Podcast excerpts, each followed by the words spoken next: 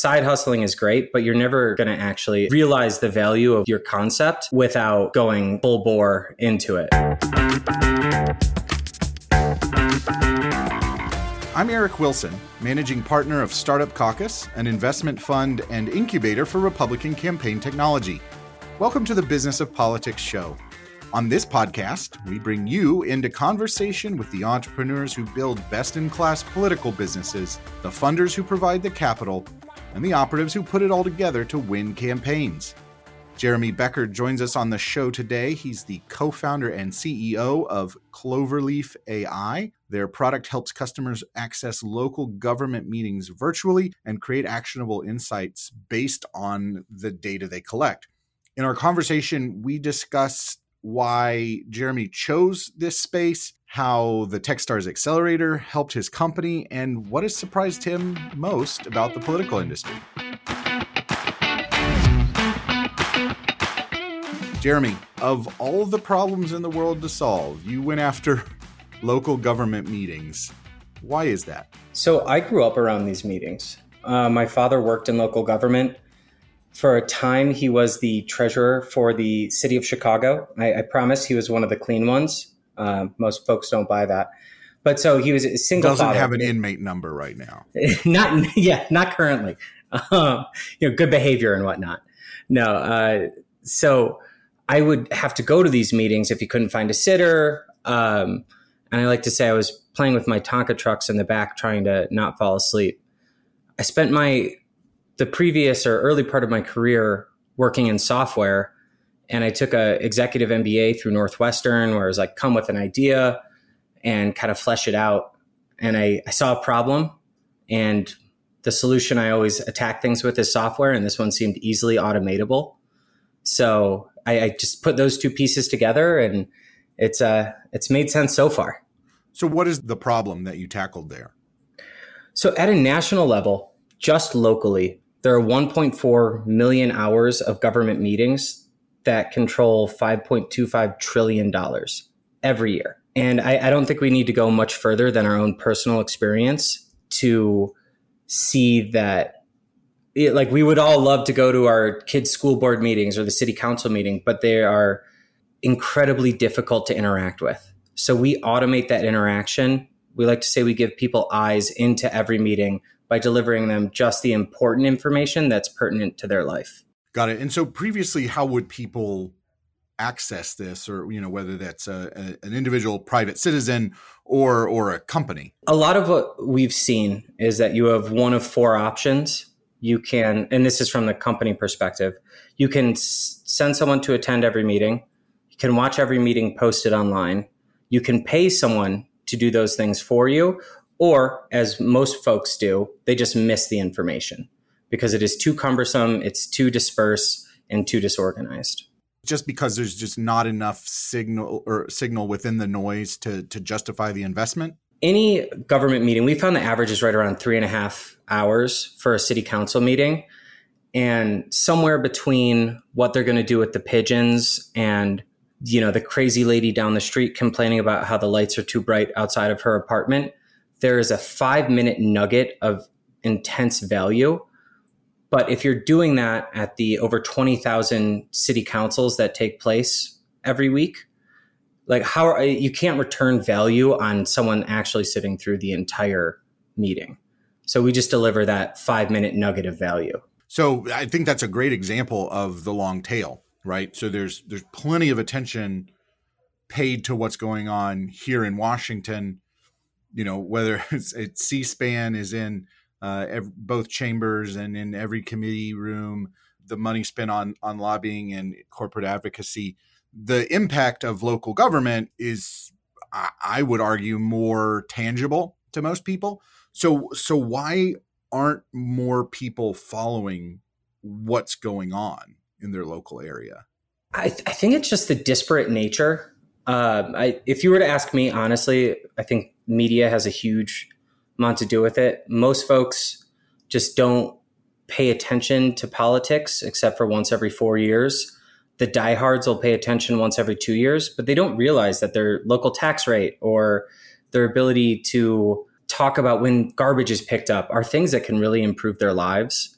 And if you look at that at a macro scale for a company, let's talk about when RFPs are coming out, right? Like in, in a lot of cases, unless you went to high school with the mayor in a local area, you're going to be late on that RFP. And RFPs are often written for a specific vendor in mind.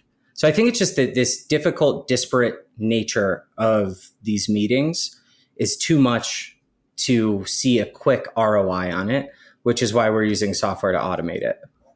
Got it. And and I think it is I mean, I think there are a couple things going on here, and you, you touched on these. One is kind of the the lack of civic education, right? People really, I, I've I've dealt with this, you know, where people, you know, think the person running for uh, Congress, that you know, the House district is the senator, um, or you know, the person running for governor is is trying to be um, congressperson. You know, they just there's lack of, of of civic awareness, and then the other thing that's that's a real challenge is the lack of local media. A lot of these these meetings are happening in a place where there's no journalists there, and so obviously a, a solution like yours is, is is really important to be able to bring people back into that legislative process that's happening at a at a local level. Yeah, I, I mean, I, I think about just in Denver, the Denver Post used to have reporters, and we are Denver based, just to, to clarify that. Um, the Denver Post used to have reporters up in Greeley, so northern Colorado, Pueblo, southern Colorado. They had them on the um, on the western slope, and now they they just cannot afford. They, they there's no justification for having someone there, so they're not actually hearing from the folks that are in those communities. Uh, Civic Pulse came out with a stat recently that 45% of local and county government meetings have zero journalistic coverage, mostly because it is financially not viable to send folks there. And that really puts citizens at a as a disadvantage. I think it's probably time to go into you know how, how you actually accomplish this and and I, I know one of the biggest challenges that you face is imposing order on unstructured data right you know every every town council every city council every county commission is doing it differently. They're providing different data um, structures. So you know if this were spreadsheets right structured data it would be really easy but you're dealing with with a lot of different outputs. How do you actually go about bringing order from all of that chaos? You've nailed the biggest problem we faced at the beginning on the head, and that's our like the first nugget of our proprietary data our pr- proprietary product is identifying these meeting sources and being able to tell the difference between the local access TV showing the girls basketball game versus the city council meeting. It runs anywhere from they put every meeting on YouTube and it's incredibly ordered to one of the county commissioner's grandsons is good with tech. And so they built a website and started posting it. So that is where we come, our, our tech comes in to identify the meetings. We take them in, we process them, take the speech in the meeting, turn it into text where every word is timestamped and reconnect it to the video.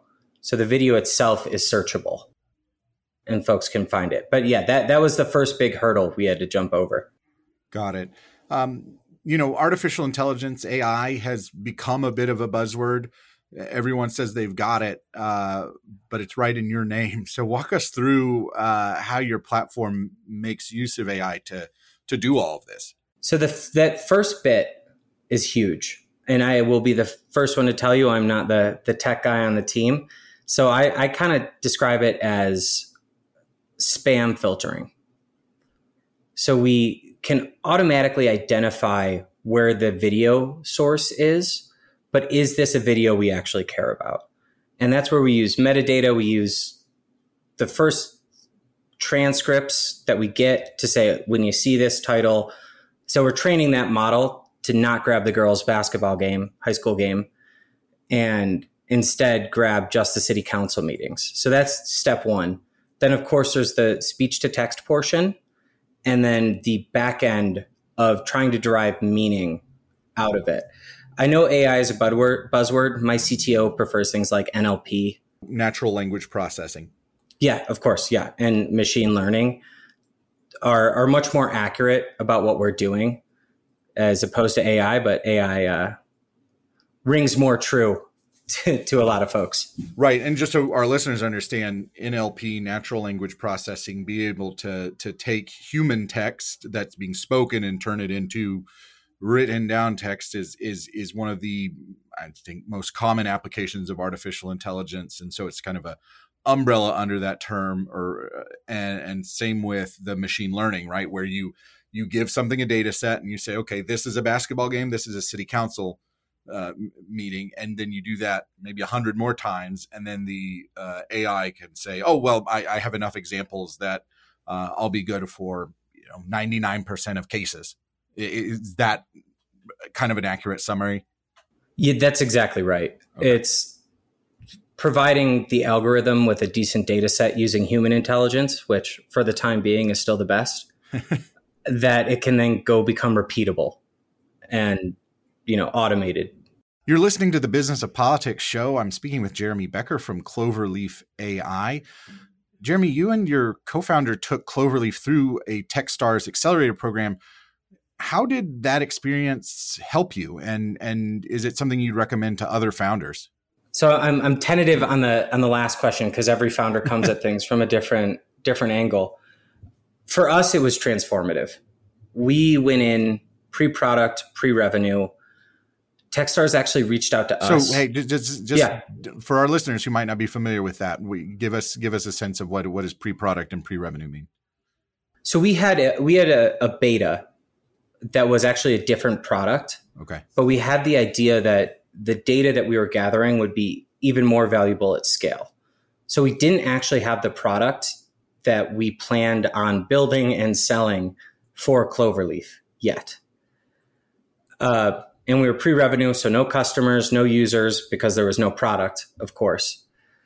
And Techstars reached out to us through a few managing director connections that we have, and we kind of went back and forth on it because they they take some equity, they do provide some capital, so that's why I'm tentative to prescribe it for anyone.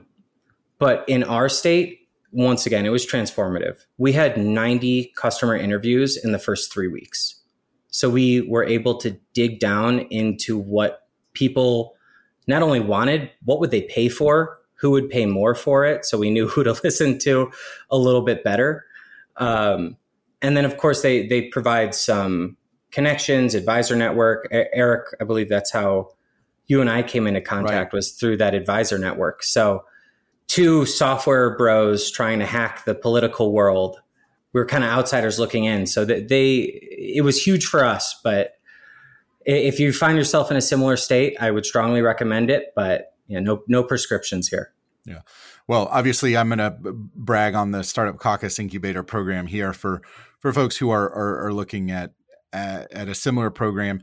Uh, obviously, the open invitation anyone who is interested in building in this space please reach out because uh, uh, Jeremy, you hit on exactly what I think the value of these programs are. Are one, it's a seal of approval. It's a validator, someone who is a subject matter expert looked at your idea and said there's something here, and so that that makes it safe for those users to then spend time with you. Um, kind of that instant credibility, and then the network uh, of meeting with the the right people. And so I think that's that's the true value of a of an accelerator program and you you really need to look at what they are bringing to the table in that regard. And if i can add one other thing to that eric um, both my cto and myself had very comfortable jobs.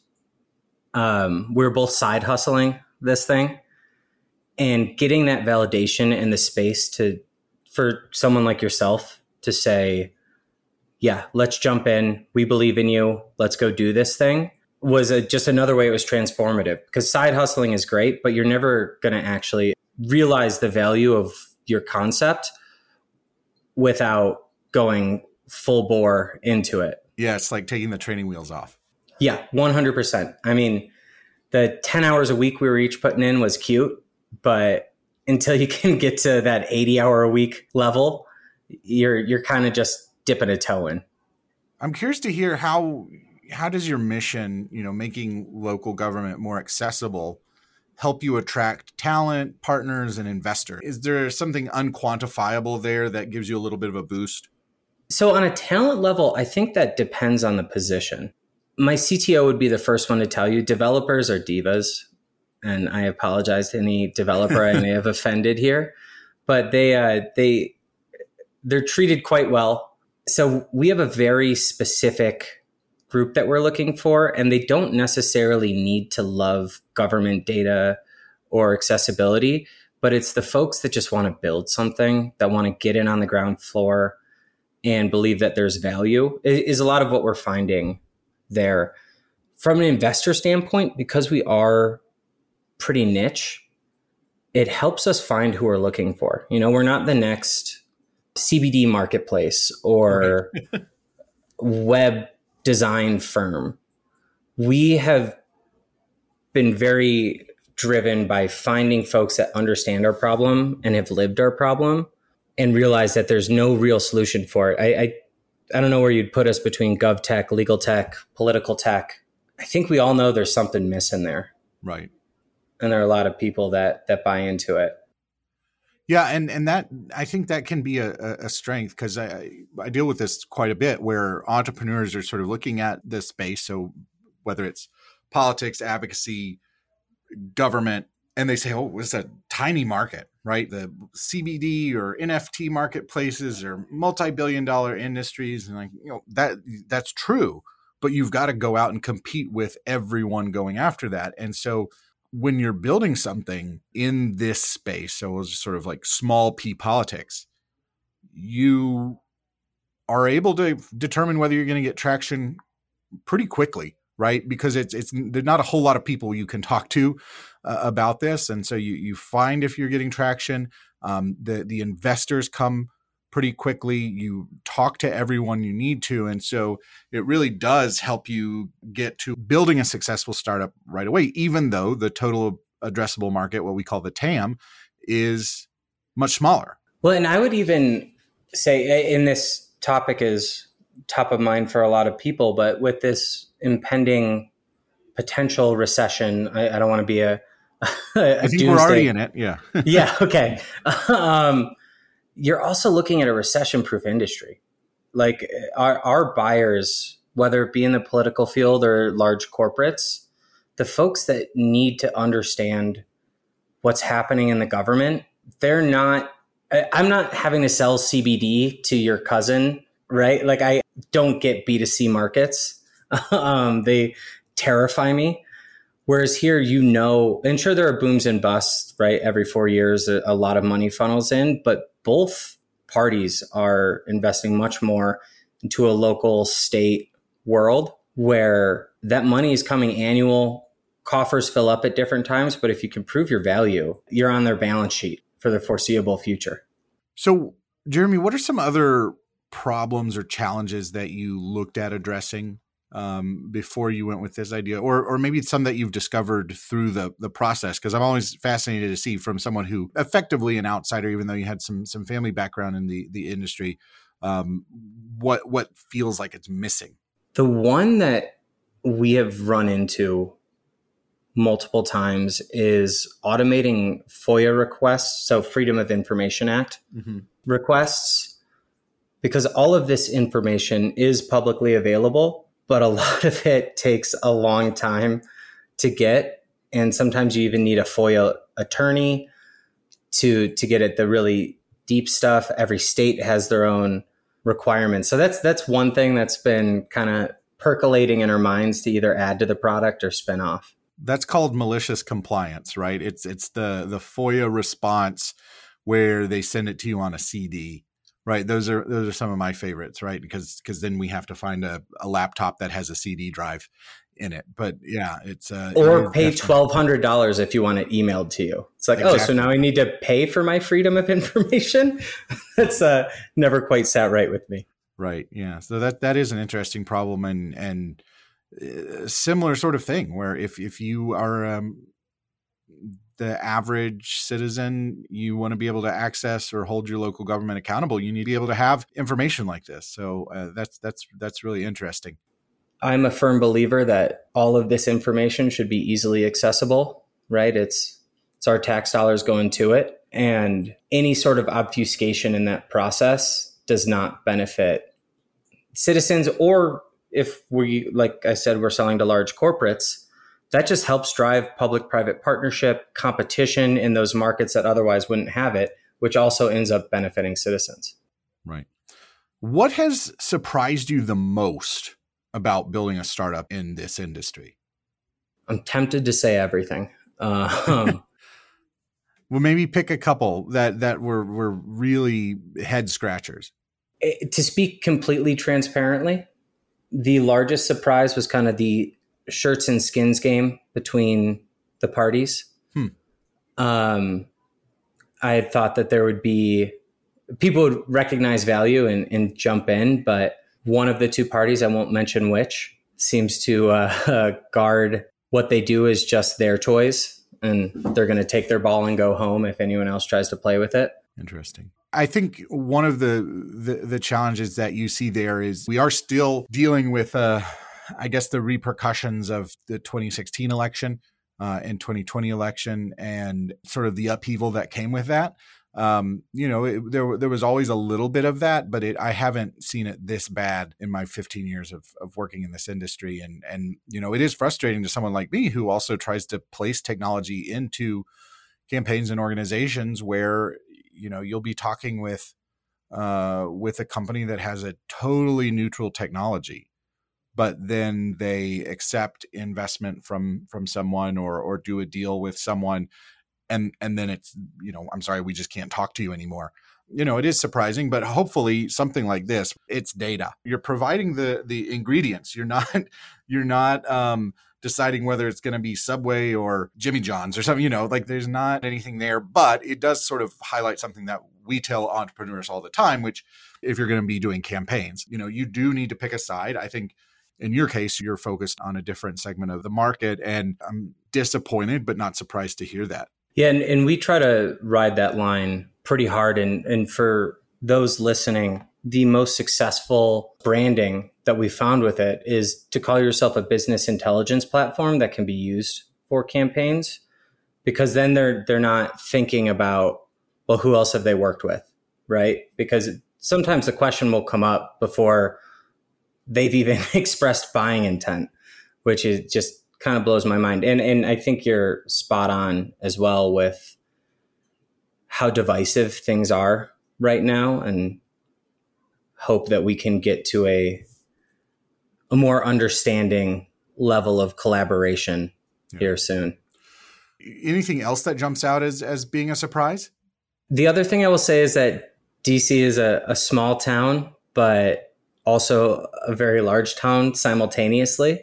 So if I were to provide any advice on it, is to maintain relationships. And I, my friends joke that I would network at a funeral, but really, really dig into networking and connecting dots between who knows who, because there are really strong adjacency network effects where if one person knows you and is working with you, and even if they just say, Yeah, I know those guys, there, there's a lot of weight behind a statement like that. I don't know if I'm supposed to be providing advice here, but no, no, no. I mean that that is that is good advice, and and it's always good to hear it from from someone who's in the thick of it, right? Because I think a lot of people who are product minded or or come from a software background are like, look, I'm just going to build a really good product. I'm going to put up a splash page. I'm going to put up a pricing table and get it out in front of folks, and that's how my my idea is going to go out there. But but you've hit the nail on the head with it is a, a relationship driven industry um, and, and, there's a currency around trust and referrals and networks uh, and and it's not always well documented right in in the way that that it might be in other industries and and so I, I, that's really fascinating to hear you articulate it that way which is sort of undocumented strong ties um, between people because it's a small town with a lot going on Definitely. One of our advisors, she's a, a, former chief of staff, referred to herself as someone who traffics in information and connection. So I think that kind of speaks for itself and that ability to connect the dots and talk to the right folks at the right time and go meet people in person is huge, I've found. I agree with that. And certainly as the pandemic has come to not a close, but a more manageable place, the in person is very much back. And being in town in DC is, is very helpful. I want to thank Jeremy for joining us today for a very thoughtful conversation. If you want to learn more about Cloverleaf, go to cloverleaf.ai. That link is in the show notes. Uh, you can learn more about his product. And if you want, schedule a demo to learn more. I'm sure he and his team would love to walk you through their platform. I would ask you to remember to subscribe to the Business of Politics show wherever you listen to podcasts and share this episode with a friend or colleague if it made you a little bit smarter. It'll make you look good and help introduce the podcast to more people. Another way that you can do that is by leaving a review or rating on Apple Podcasts. Again, you're probably tired of me saying this, but the best way for us to reach new listeners and bring more people into this ecosystem is through discovery. With that, we'll see you next time. Thank you for listening to the Business of Politics show.